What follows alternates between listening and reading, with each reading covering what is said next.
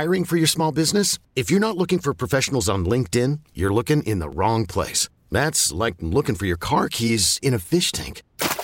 LinkedIn helps you hire professionals you can't find anywhere else, even those who aren't actively searching for a new job but might be open to the perfect role. In a given month, over 70% of LinkedIn users don't even visit other leading job sites. So start looking in the right place. With LinkedIn, you can hire professionals like a professional. Post your free job on linkedin.com slash recommend today. T-Mobile has invested billions to light up America's largest 5G network from big cities to small towns, including right here in yours. And great coverage is just the beginning. Right now, families and small businesses can save up to 20% versus AT&T and Verizon when they switch. Visit your local T-Mobile store today.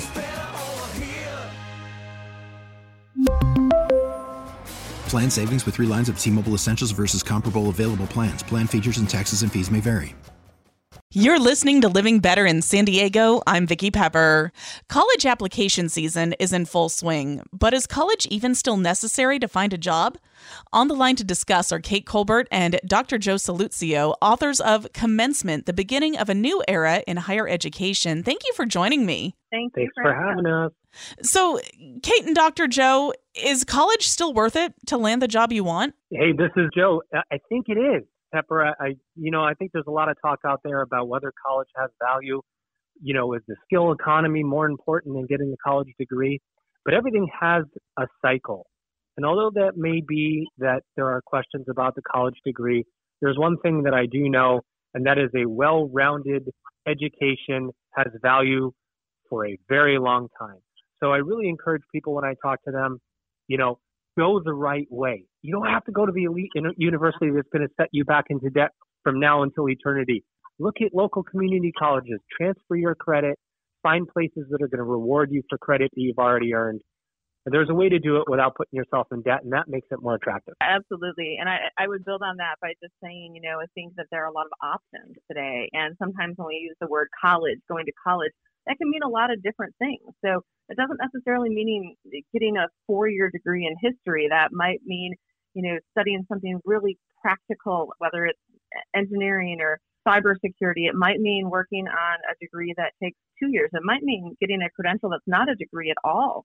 So it might be getting a welding certificate or finishing a certificate program that teaches you, um, you know, how to be a Salesforce administrator. There are a lot of ways to find an educational path that leads directly to the job or career opportunities that you're looking for. So there are hard skills and soft skills available in post-secondary education, and there's just a lot to be offered for all of us at any age after high school. What are some leadership lessons we may have learned in college but forgot, and how do we apply them now? Oh gosh, this is a topic I love. I happen to be an entrepreneur, and so I, I always love talking about leadership. So I would say there's probably five big leadership lessons that anyone who's gone to college for any period of time or even did a lot of good sort of group work and whatnot in high school, leadership lessons that you learned and may have forgot that you learned that you can apply now at work. I would say that first lesson is around negotiation.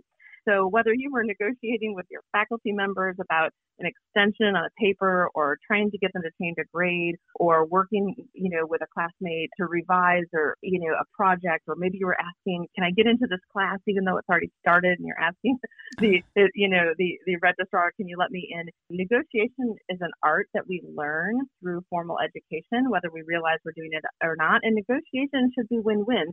When they win, you win. It's not about a It's not about hostility. I would say a second big leadership lesson that we all learn when we go through something like a college experience is around collaboration. So those group projects, right? And sometimes we get frustrated, right? Like we're working with somebody in a group or a partner and it's not always 50 50 the effort, right? Sometimes it's 40 60 or sometimes it's 10 90, right? And, and you feel like, gosh, I'm doing all of the work. But when we practice collaborating, and there are so many opportunities to do that in a formal college educational experience. We learn then how to do that on teams in the workplace. We know how to bring our own skills, but not get so caught up in our own expertise or our own stuff without looking around the room and saying, how does what I contribute to this matter for them, for their stuff? So collaboration, I think, is a big second key thing we learned um, that we can apply at work. I would say number three is connection. So I always say, you know, always befriend the new kid. right? And this is a lesson we can learn in K through 12 school and also from college. And in college, maybe you're in a cohort where there's a group of you who are all working on a graduate degree together or an undergrad degree together. Don't always work with the same one to three people on every single project, even if you're allowed to, or go to the same people for every study session. You know, there are so many people that you can learn from, and, you know, so many people who you have the opportunity to better lead in the future and more productively follow. So when you get in the workplace, if you have the experience of connecting with lots of different kind of people, that's going to really help you customize the way you communicate to different people's styles. So that I think is really key. I would say, you know, connecting and collaborating really all comes down to can you delegate as well? So, so I think we all know that sometimes you hog the work and then you burn yourself out. And so these are really important lessons. I would say don't bite off more than you chew is a huge lesson from college. You know, whether you double majored or maybe you're choosing to work multiple jobs and go to school all the time, or you're one of those overachievers who takes course credit overloads and goes into a lot of student debt, which Joe just talked about. I think one of the most important lessons that I hope people learn in college, and I hope you learned if you are, if you've already gone, is to chill out and be a little choosy, right? Mm-hmm. Um, so don't bite off more than you can chew. Chewing slowly is more delicious, anyways. So we see this in the workplace too. We all tend to show off our busyness. I'm so busy. I'm so busy. I've got so much going on.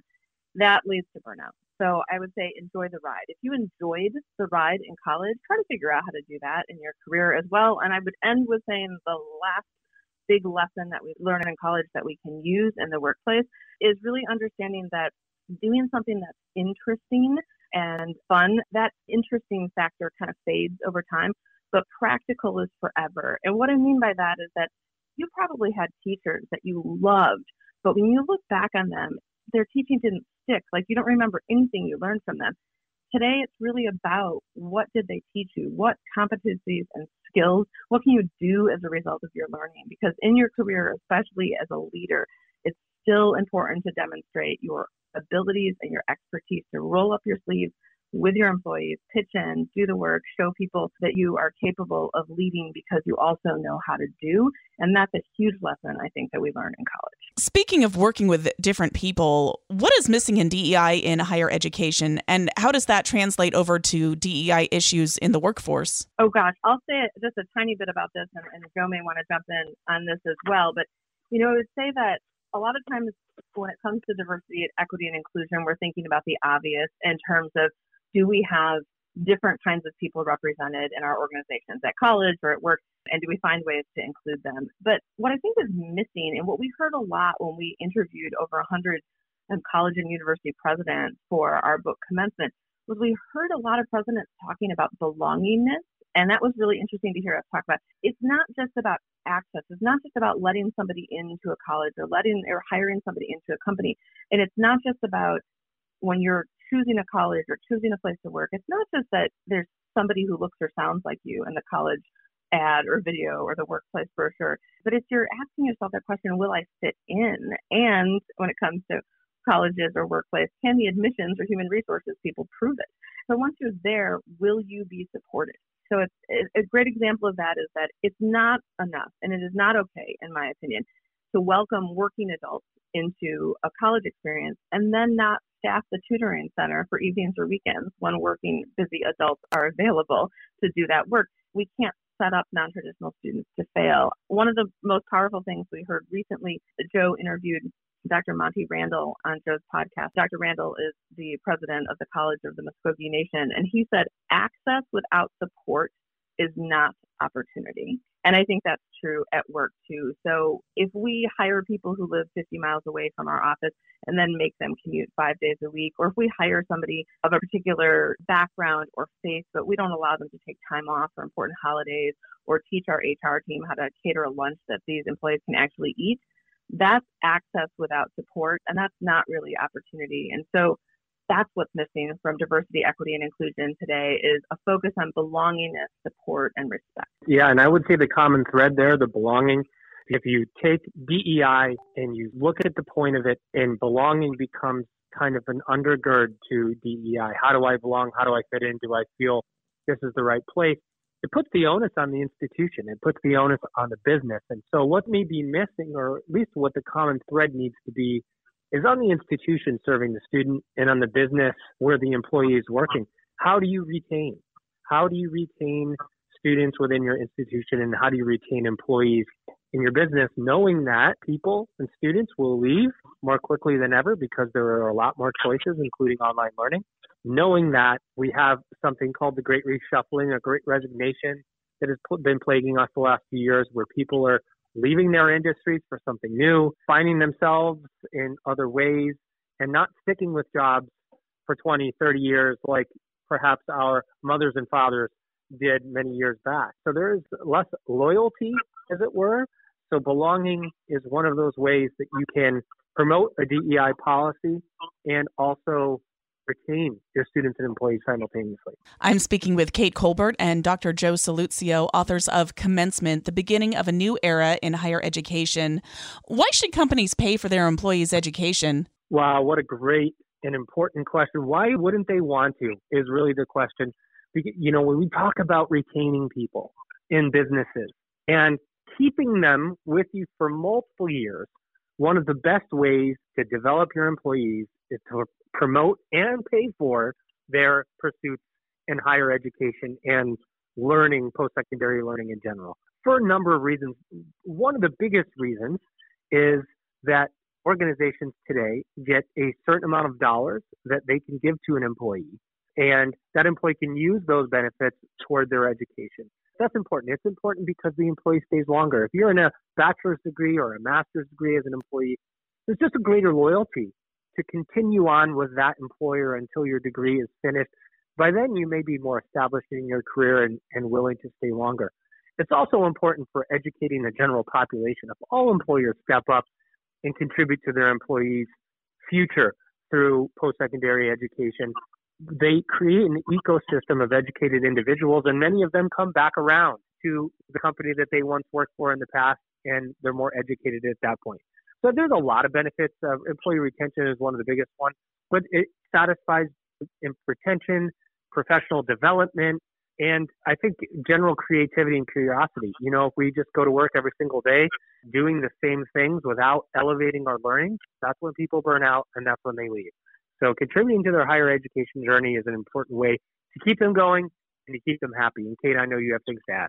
Yeah, I would just add. I mean, Joe, I think really sort of nails this, but I, I would I would add that it's probably harder to find a person who fits the job description or that sort of what you're looking for on a resume for a specific job. It's harder to find that person, right? Uh, are they that sort of purple unicorn out there that fits exactly what you're looking for than it is to train them. So if you hire people on, or you've got somebody who has half of the skills that you need for a position that you want to promote them into, why not take those people who have the right personalities and the right tenacity and the, and the right commitment to teamwork and whatnot and train them to do what you need them to do. Um, hiring is difficult and it's hard to find the perfect person, but you can hire somebody and then train for the exact skills that your company needs. It's kind of what we were doing several generations ago when folks were coming out of high school, they would get a job and all of their sort of post secondary education really was on the job training. And we're starting to see a shift back to that, that companies and we can train them as we go to make them be perfect for the positions that we need. And Joe's absolutely right. You know, when a company spends some of their own money to be able to train people and send them to college, and by the way, there is a certain amount of that every year. That's a tax uh, write off for those companies. It does create that kind of loyalty. I have my own experience. My second master's degree I was working on while I was working full time at a university as a marketer inside of a university, and I was working on an MBA at another institution. And my employer didn't provide me any support financially, nor did they provide me sort of flexibility for me to be able to do my studying and whatnot. And so, two weeks before I graduated with that MBA, I resigned from that institution and I went to another company that was really, really happy to have me and to support me. And interestingly, many of the chief leaders at the institution that I quit who didn't support me getting my MBA actually came to my graduation a week after I had resigned to say, sort of, congratulations and we're sorry to see you go. And so Joe's absolutely right. You know, invest in your employees and you will have loyal employees. And what can college presidents teach us about leadership in the 21st century? Oh, gosh. I'll give mm-hmm. you a couple of insights and then I'm going to let Joe sort of wrap that because Joe has spoken to, I think now, you know, over 200 college and university presidents, and, and anybody in a chief executive position really can teach us all about how to be better leaders. What I personally learned in exploring the insights from the presidents who were interviewed for our book commencement was a handful of things. I would say if I had to boil it down to five. One is that leaders must train and mentor and create more leaders, right? So it's, it's not just about succession planning to know who's going to fill your role when you leave, but about looking around your organization and saying, who do I think has leadership chops and capabilities and how can I teach them about what it's like and what keeps me up at night and how can I really help support and mentor leaders who can follow not just in my footsteps for the position I have, but to lead anywhere in our organization. So I think that is a really key um, element that we learned from the leaders that we interviewed. We also learned that it's a leader's job to motivate and inspire. In fact, one of the presidents we talked to, President Scott Pulsipher at Western Governors University, said to us, My responsibility is to motivate and inspire the people at this institution to do great things and to be a positive influence for change in the future.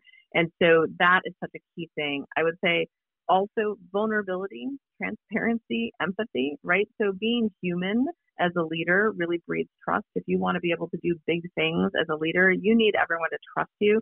And a great way to get them to trust you, um, we were told by the leaders we interviewed, is to be vulnerable, to be transparent, to say you don't know when you don't know, to say you're sorry when you screw up, to say, Are you okay when you see that something's going on with somebody and you want to be empathetic?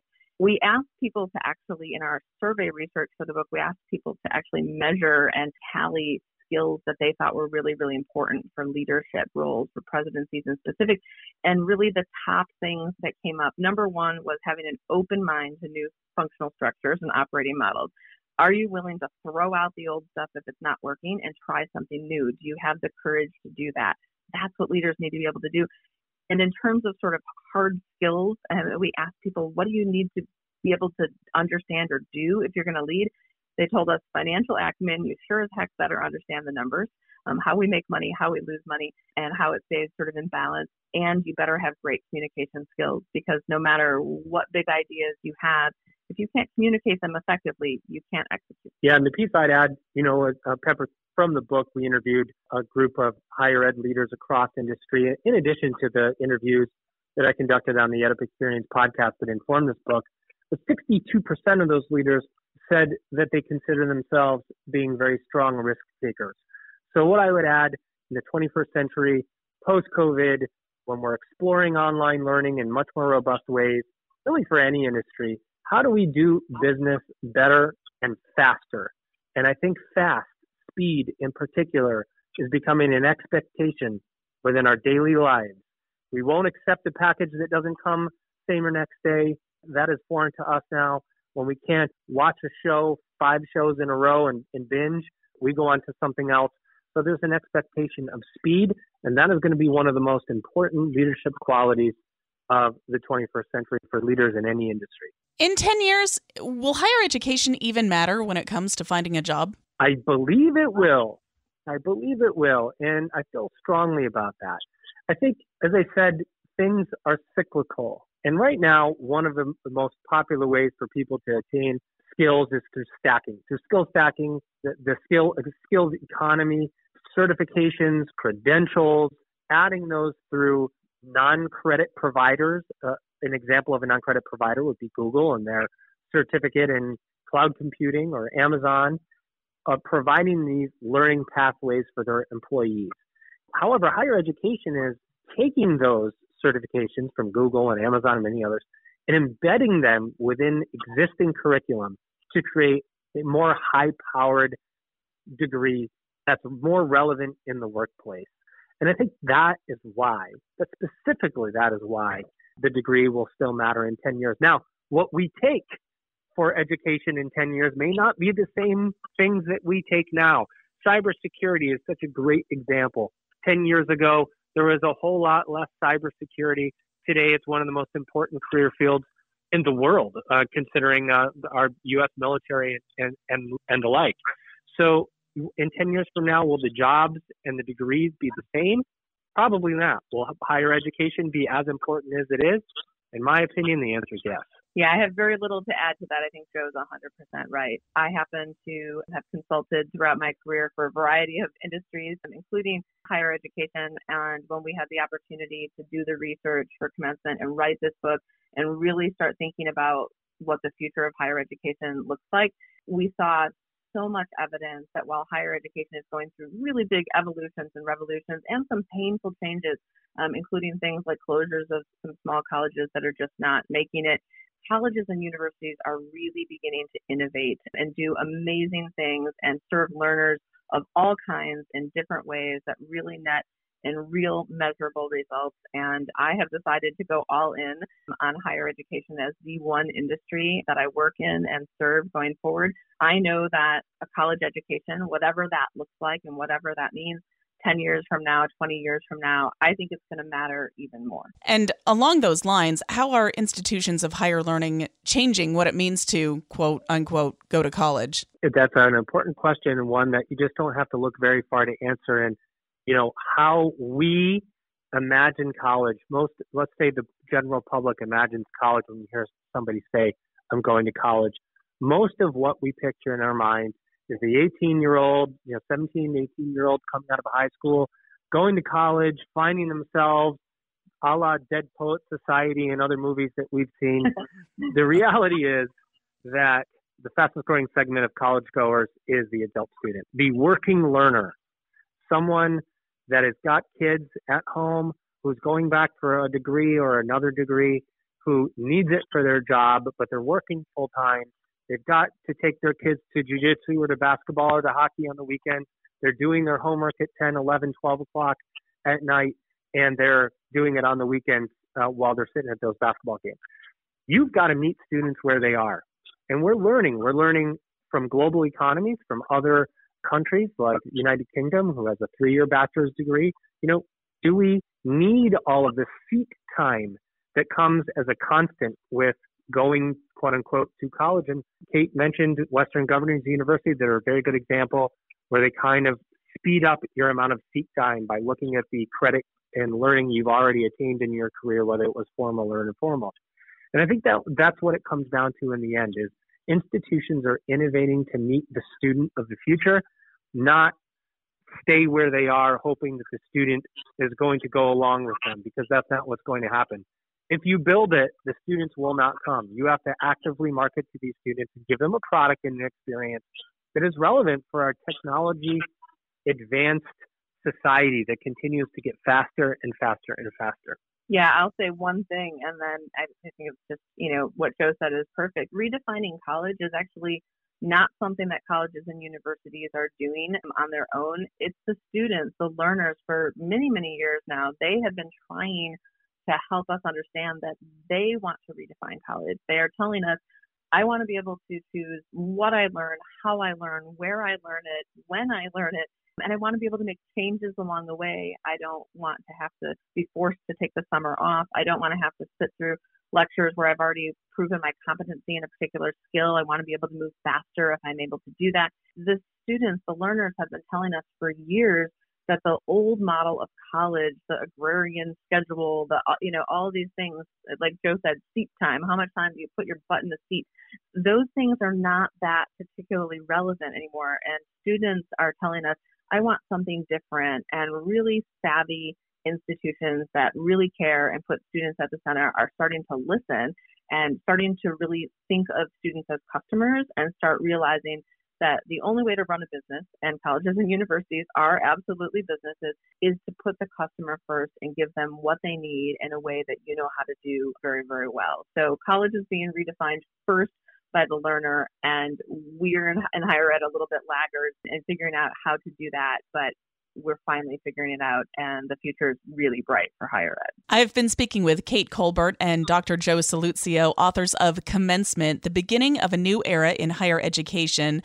Any last thoughts for us? And how would you like us to get your book? Oh, gosh. Well, you know, thank you so much for having us. This was a whole lot of fun. Um, as you can see, what's happening in higher education impacts everyone, whether you're thinking about going to school or you have a kid headed off to college or you're an employer trying to figure out how to hire the right people or train your people higher education impacts every part of a community and a society and an economy. And so we're really honored to be here chatting with your listeners and, and with you about this. If you're interested in learning more, if you work in or around higher education, you may want to learn about our book. It's entitled Commencement, the beginning of a new era in higher education. You can learn more about it at commencementthebook.com. The book is sold everywhere books are sold. And we welcome folks keeping in touch with us on LinkedIn, which is the easiest place to find me and Joe. That's right. And if you're really interested in hearing more about interviews with college presidents, the foundation for this book is the EdUp Experience podcast. And uh, thank you for your support and thanks for having us. Well, thank you for chatting with us today and really giving us some stuff to think about. Absolutely. Thank you so much. Thank you. We really need new phones. T-Mobile will cover the cost of four amazing new iPhone 15s, and each line is only $25 a month. New iPhone 15s? Only at T-Mobile get four iPhone 15s on us and four lines for 25 bucks per line per month with eligible trade-in when you switch. Minimum of four lines for $25 per line per month with auto pay discount using debit or bank account. $5 more per line without auto pay, plus taxes and fees. Phone fee at 24 monthly bill credits for all well qualified customers. Contact us before canceling account to continue bill credits or credit stop and balance on required finance agreement due. $35 per line connection charge apply. Ctmobile.com. Spring is a time of renewal, so why not refresh your home with a little help from Blinds.com? We make getting custom window treatments a minor project with major impact. Choose from premium blinds, shades, and shutters. We even have options for your patio, too. Blinds.com invented a better way to shop for custom window treatments. There's no pushy salespeople in your home or inflated showroom prices. Our design experts can help you find the perfect window treatments on your schedule. We'll even send free samples directly to you. Plus, we can handle the measuring and installation for you. Unlimited window treatments installed for just one low cost. And with Blinds.com, you'll always get transparent pricing, no hidden fees. Our free shipping and 100% satisfaction guarantee can put the spring back into your step and into your home, too. Shop Blinds.com right now and save up to 45%. Up to 45% off for a limited time at Blinds.com. Blinds.com. Rules and restrictions may apply. Oh, oh, Protect your vehicle's engine with a full synthetic oil change and save with Mobil 1 at O'Reilly Auto Parts. Purchase five quarts of Mobil 1 full synthetic motor oil and receive a $10 O'Reilly gift card after rebate. See store for details. With your Mobil 1 purchase, you'll also receive two times points during O Rewards Bonus Points Month at O'Reilly Auto Parts. Oh, oh, oh, O'Reilly Auto Parts.